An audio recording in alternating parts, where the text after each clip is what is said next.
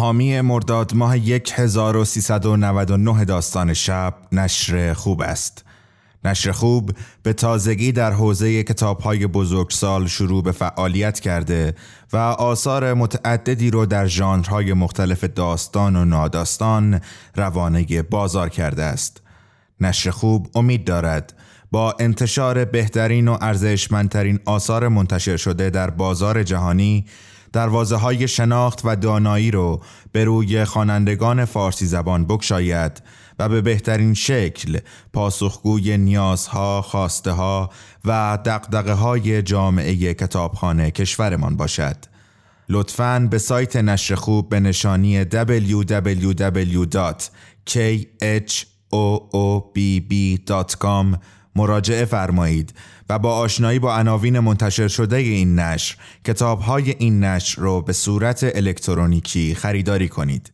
ارسال کتاب ها برای مخاطبین داستان شب رایگان است.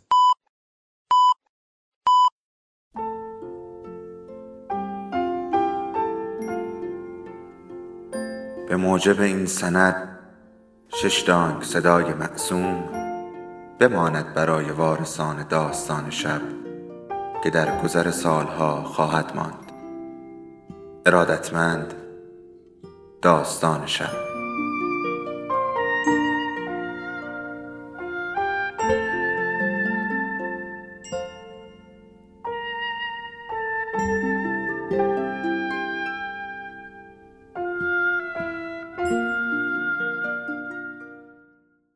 یکی بود یکی نبود.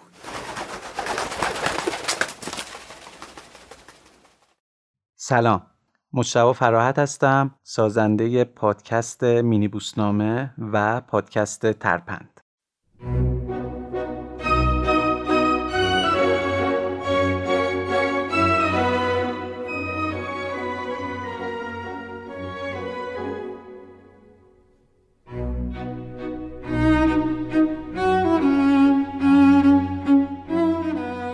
شست و دو سال و دو ماه و سه روزم بود که به دنیا اومدم.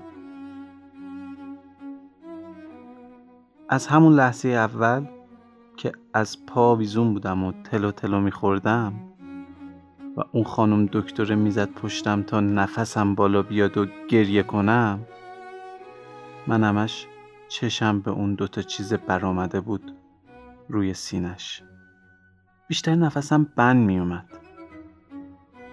آره من از همون لحظه اول هیز بودم. چیز دیگه ای نمی‌دونستم. آخه تازه به دنیا اومده بودم. خب یه نوزاد چی داره که بدونه؟ همین که فهمیدم این دنیا یه چشچرونی بیش نیست یعنی کل فلسفه زندگی رو می‌دونم. از همون اول هم افکارم از سنم جلوتر بود هم ظاهرم. جسته نها قیافه. من از لحظه ای که سرم از اون تو بیرون آوردم سیبیل داشتم. ریش نداشتم ولی پشم تا دلت بخواد. یادش بخیر. بابام تا منو دست پرستار دید گفت خانم پرستار ایشون چرا سیبیل دارن؟ خانم پرستارم که خودش حداقل دو سه ماهی بود که اصلاح نکرده بود با یه لحن مهربون و اشفاقآمیز به بابام گفت همچین می‌پرسی انگار من زاییدمش. بابام هم گفت استغفر الله خدا نکنه این چه حرفیه؟ من صرفا واسه معاشرت خواستم یه چیزی گفته باشم. دست شما درد نکنه. خدا از بر... چیز از خواهری کمتون نکنه. همین که این گوله پشم و سالم در آوردین یه دنیا ازتون ممنونم. خانم پرستارم همونطور لطیف و مهربون منو پرت کرد بغل بابامو بهش گفت اولا برو با همجنس خودت معاشرت کن. دوما قصه نخور. خیلی از بچه اولش پش و سیبیل دارن. اینا زودی میریزن. راستی اسمش چیه این پشمالو؟ بابامم در حالی که داشت با سیبیلان بازی می‌کرد و ذوق زده شده بود گفت غلام شما اکبر پس خانم پرستار اینطور که شما فرمودین این سیبیلا شیری هن. این پشما شیری هن. خانم پرستارم تابی به سیبیلش داد و گفت آره حاجی شیریه خندید و در انتهای سالونی که یه مهدابیش پرپر می‌زد محو شد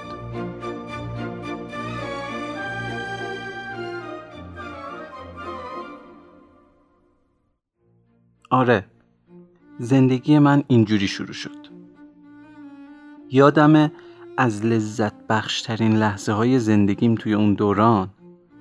زمانی بود که مامانم جلوی بابام به هم شیر می‌داد. زل می‌زدم تو چشای بابام و میک می‌زدم.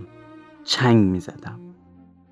اون بیچاره هم نگاه می‌کرد و می‌گفت پس کی میری زنی سیبیلای شیری؟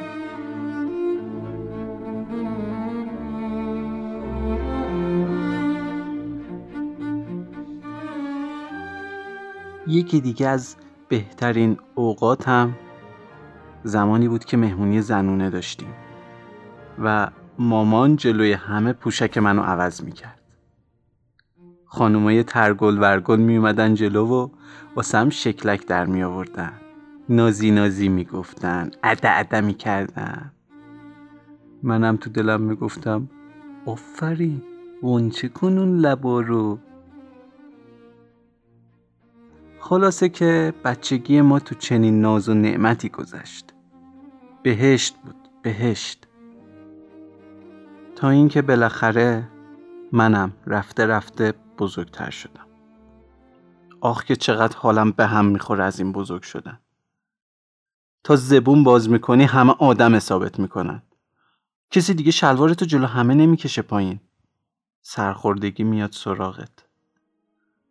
مامانت ماتیک می‌زنه سر پستوناش که مثلا فکر کنی اوف شدن نمی‌تونی شیر بخوری. بابا لام از سبا. اوفش خوشمزه تره که. برین خودتون رو گول بزنین. فلفل می‌زنید دهنم بسوزه. بابا من هاتو چیلیشو بیشتر دوست دارم. ولی خب چه میشه کرد؟ اینم مرحله ای از زندگیه که با همه رنج و عذابش باید تحملش کرد. یادم اولین کلمه ای که به زبون آوردم این بود. ممه. همه فکر می‌کردن میگم مامان. ولی کور خوندم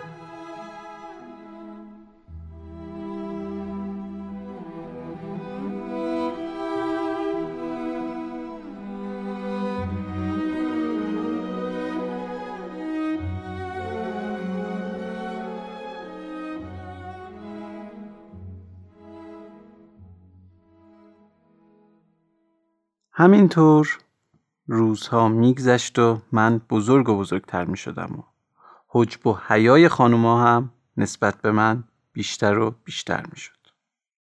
حالا دیگه من بودم که با حسرت می دیدم بابا و مامان شبا میرن تو اتاق و در رو خودشون قفل می‌کنن. منم توی اتاقم دونه دونه لباسای عروسک رو در می آوردم تا ببینم بالاخره اون زیر چیزی پیدا میشه یا نه. ولی بیانصافا همونقدر که سعی کرده بودن چش و چال عروسک ها رو واقعی بسازن و زحمت کشیده بودن پاش همونقدر جاهای دیگه بدنش رو کمکاری کرده بودن. سرسری ازش رد شده بودن. من اگه یه روزی رئیس جمهور می شدم حتما به این موضوع رسیدگی می کردم یادم شیش سالم که بود امومینا از شهرستان اومده بودن خونه ما. یه هفته پیش ما موندن. اموم یه دختر داشت همسن و سال من. اسمش تمنا بود. ما یه هفته هر چقدر که دلت بخواد با هم بازی کردیم. همه بازی ها واسمون تکراری شد دیگه. یهو من یه کار شگفت انگیز به سرم زد. بهش گفتم تمنا تو تا حالا زیر شلوار کس دیگه ای رو دیدی؟ گفت آره. گفتم مال کی؟ گفت دختر همسایمون گفتم نه بابا. چی جوری دیدی؟ گفت هیچی مامانش میاد خونه ما می‌خواد پوشکش رو عوض کنه. منم میرم کمکش می‌کنم دیگه. اینو که گفت منم رفتم به خاطرات کودکی. بغز گلومو گرفت. بهش گفتم تمنا. گفت جونم. گفتم واسش شکلک در میاری؟ عدم می‌کنی واسش؟ گفت آره. همش واسش ادا در میارم که بخنده. زدم رو شونش و گفتم دمت گرم. سعی کن لباتو هم قنچه کنی. خیلی ثواب داره. اونم گفت چشم.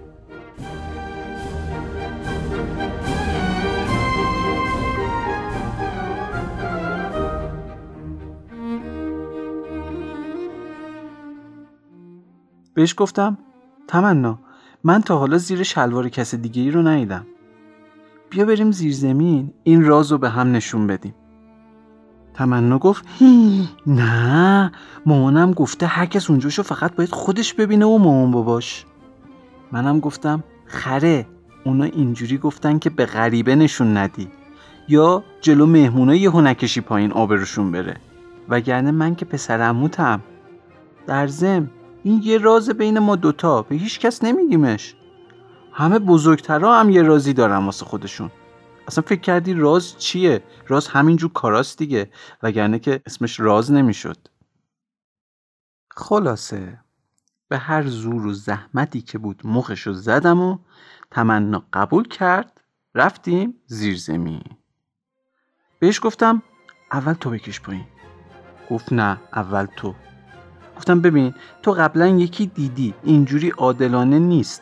حالا من باید اول ببینم چون تا حالا ندیدم. اونم گفت خره منم واسه همین میگم اول تو. در هر حال هر چی باشه من تجربه شد دارم. می‌تونم مدیریت کنم ولی تو بی تجربه ای دیدم که از راه استدلال و منطق نمیشه نفوذ کرد. پس بهش گفتم ببین تمنا اصلا اینجوری نمیشه. یک دو سه میگیم با هم می‌کشیم پایین. اونم قبول کرد. گفت باشه. بعد با هم گفتیم. یک دو سه.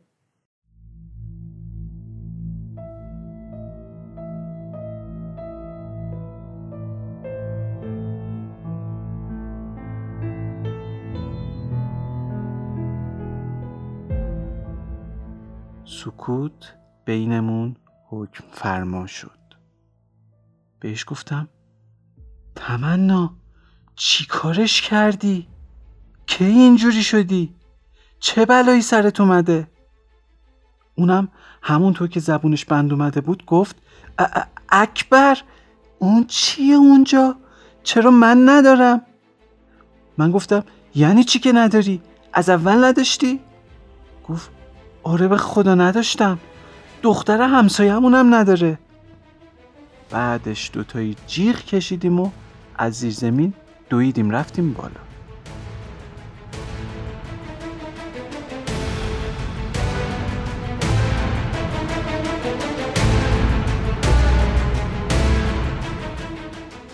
یه چند ساعتی با هم حرف نمی زدیم. جفتمون تو فکر بودیم. تا اینکه بالاخره من با کنار هم گذاشتن شواهد حدس هایی زدم.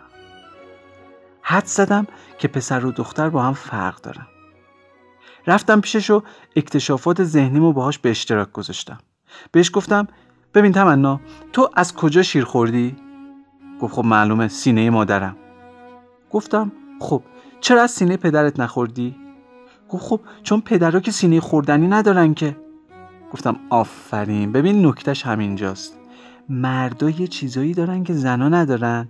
زنا هم یه چیزایی دارن که مردا ندارن.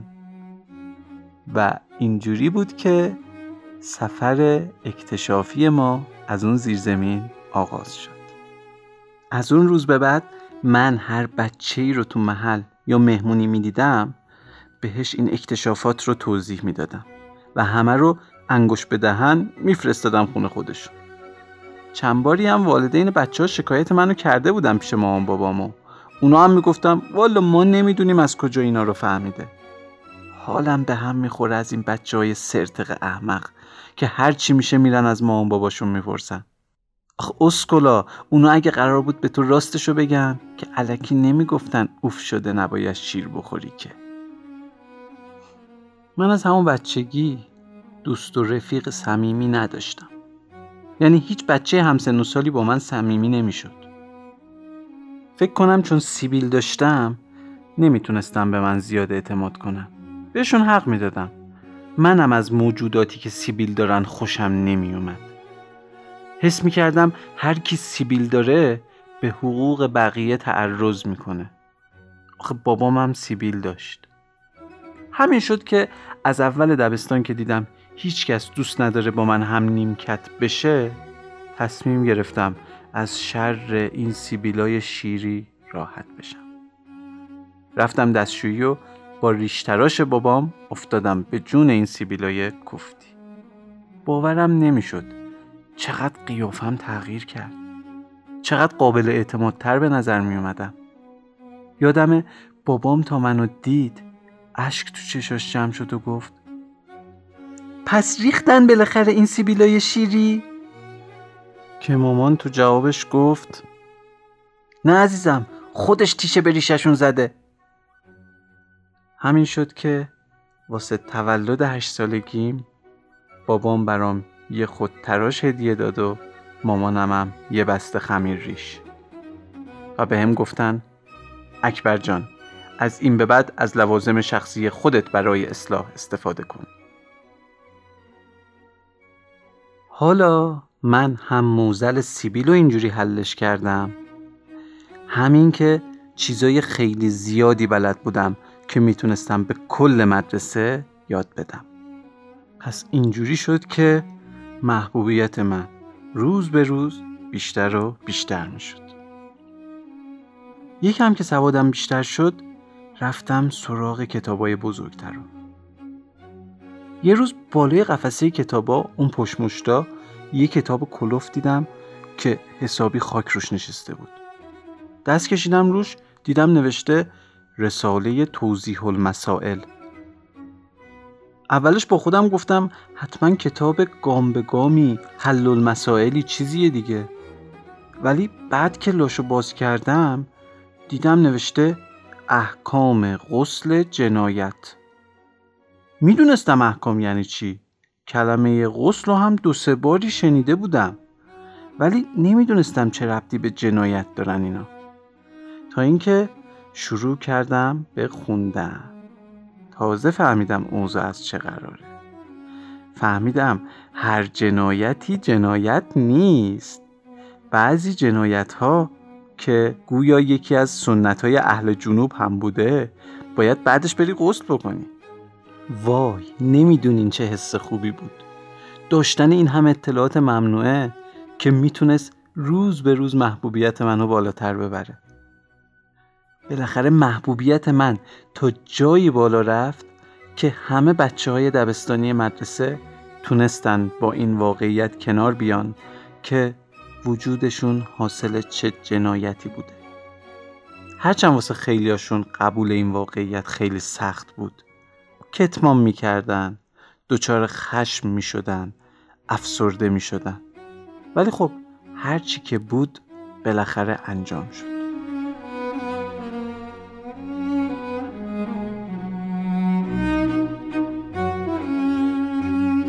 سالی یه بار تابستونا عمومینا می اومدن خونه ما. من و تمنا هر سال با هم بازی می کردیم البته چون بزرگتر شده بودیم دیگه کمتر ورجه ورجه می کردیم اکثر اوقاتمون توی زیرزمین صرف بازی های کم صدا می شد رازی که بین من و تمنا به وجود اومده بود جهش عظیمی تو زندگی ما به وجود آورده بود. اونم مثل من دنباله اکتشاف و گرفته بود. اونم واسه خودش از محبوبیت زیادی بین بچه ها برخوردار بود. دونسته همونم سالی یک بار با همدیگه به اشتراک میذاشتیم. خونواده های سنتی و مذهبی ما اجازه نمی‌دادن که ما واسه همیشه به بازی های بی سر و صدا تو زیر زمین ادامه بدیم. از یه سالی به بعد دیگه عملا ارتباط صمیمی من و تمنا قطع شد. تمنا به بلوغ رسیده بود. به جای اون عضو ناقص تو بدنش صاحب دو تا عضو قشنگتر شده بود. ولی حیف حیف که دیگه مجالی واسه ساختن یه راز دیگه نبود. وقتایی که امومینا می اومدن خونه ما من مجبور بودم بشینم پیش بابام و عموم و از بی اهمیت ترین مسائل جامعه و کشور بشنوم. چیزایی مثل قیمت دلار و گرونی و اختلاس فلان مدیر مسئول. آخه واقعا حیف نیست عمر آدم صرف فکر کردن به همچین موارد پیش پا افتاده ای بشه؟ واقعا جامعه داره به کجا میره؟ این همه مسائل مهمی که من و تمنا در موردشون بحث و تبادل نظر می‌کردیم کجا؟ این صحبت های ستایی غاز کجا؟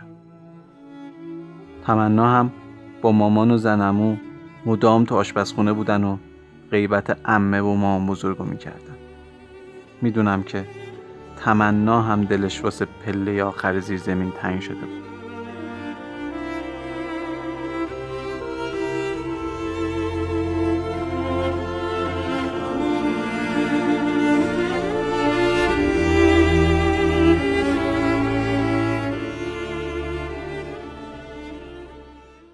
روز و شبم تو فکر تمنا میگذشت.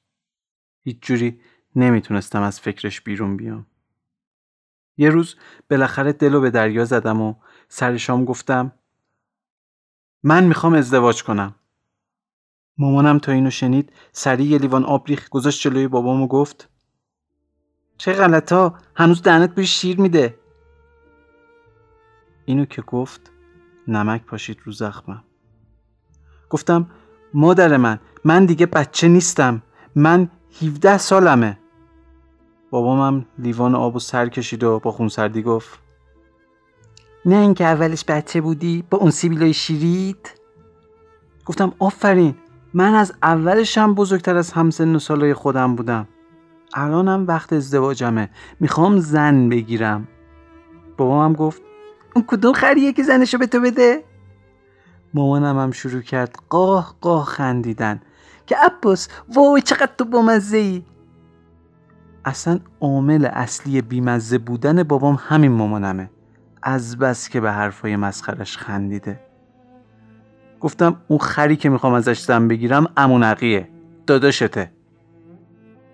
اینو که گفتم هم خنده های مامانم قطع شد هم مسخره بازی های بابام.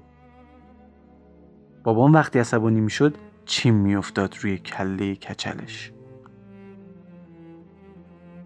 اینا یه نگاهی به هم کردن بعدش گفتن چی؟ تمنا رو میگی؟ مامانم گفت خاک تو اون سرت با این انتخابت دختره از اسمش معلومه چیه؟ بابامم گفت چقدر به این نقی گفتم اینقدر به حرف زنت گوش نکن زنها عقلشون به این چیزا نمی‌رسه مامانم هم گفت والا به خدا مردی که عقلشو بده دست زنش عاقبت بچهش هم میشه همین. هر کسی یه جایگاهی داره چه معنی داره زن اسم بچه رو انتخاب کنه؟ اونم با این انتخاب مسخرش بابامم گفت عزیزم کسی که اسم خودش سونیاست انتظار داری اسم بچهش رو چی بذاره؟ پریدم وسط حرفشون رو گفتم چی میگیم واسه خودتون؟ چرا گیر دادیم به اسمش؟ اسم به این قشنگی مگه چشه؟ مامانم گفت آره دیگه فردا قرار روی کارت عروسی بنویسیم. ازدواج دو نگل عاشق. تمنا و اکبر. بابامم گفت حالا اون که هیچ سر عروسی همه قراره به هم میوه شیرینی تعارف کنن. این به اون بگه تمنا می‌کنم اون به این بگه تمنا دارم. وای عباس چقدر تو بامزه ای آه آه آه آه آه آه. خب دیگه باز کن دیگه باز کن چین کلتو من کسی بودم که با سیبیل به دنیا اومدم. توی شیش سالگی اکتشافاتم شروع شد. تو ده سالگی انواع جنایت رو می‌دونستم.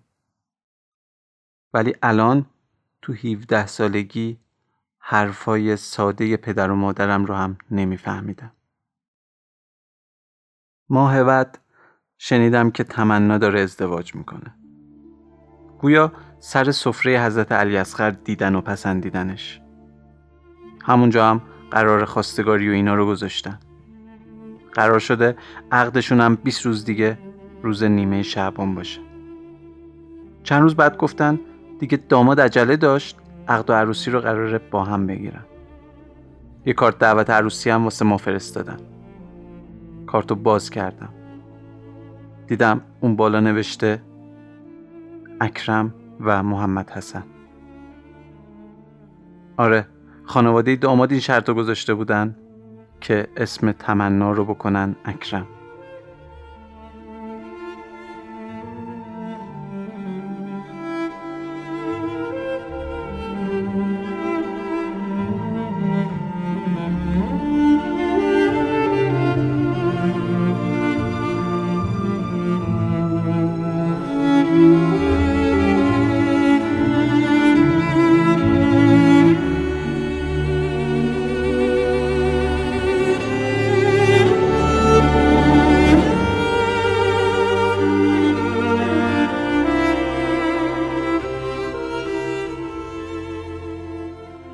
از 18 سالگی من تازه شروع کردم به ریش در آوردن. موهای سرم هر روز کمتر و کمتر می شد و موهای صورتم هر روز بیشتر و بیشتر. روزی که همه جای صورتم با ریش پر شد فهمیدم که بیشتر از دو سال دیگه زنده نیستم. یه نوع سرطان ناشناخته گرفته بودم. دیگه نمی‌تونستم تحرک کنم. نمی‌تونستم زیاد بیرون از خونه باشم. تنها سرگرمی زندگیم شده بود خوندن توضیح المسائل و بعضی کتاب های ممنوعه. گاهی نقاشی سیاه قلم میکشیدم از لحظه های اکتشافی زندگیم. روز تولد 20 سالگیم سر عوارض شیمی درمانی حتی یه تار مو هم توی بدنم نمونده بود. رو تخت بیمارستان بودم و پدرم واسه کادوی تولدم کلاه‌گیس خریده بود و مادرم یه سیبیل مصنوعی.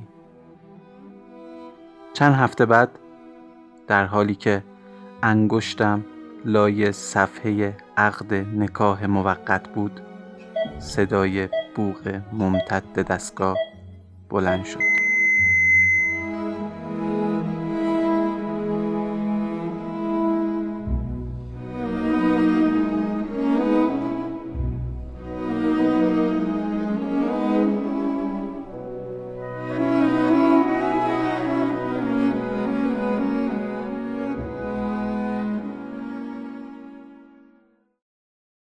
بیست سال و یک ماه و چهار روزم بود که به دنیا آمدم. یه دختر چشمابی توپل مپل توی غرب اروپا. پدر و مادرم اسم من رو گذاشتن ربکا.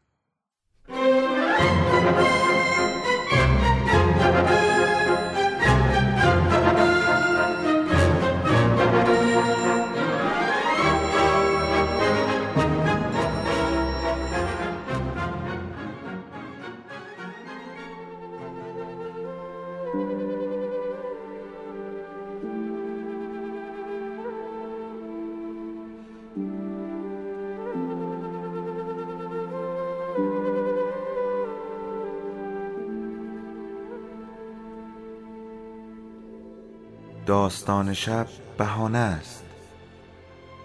برای با هم بودن دور هم نشستن شنیده شدن.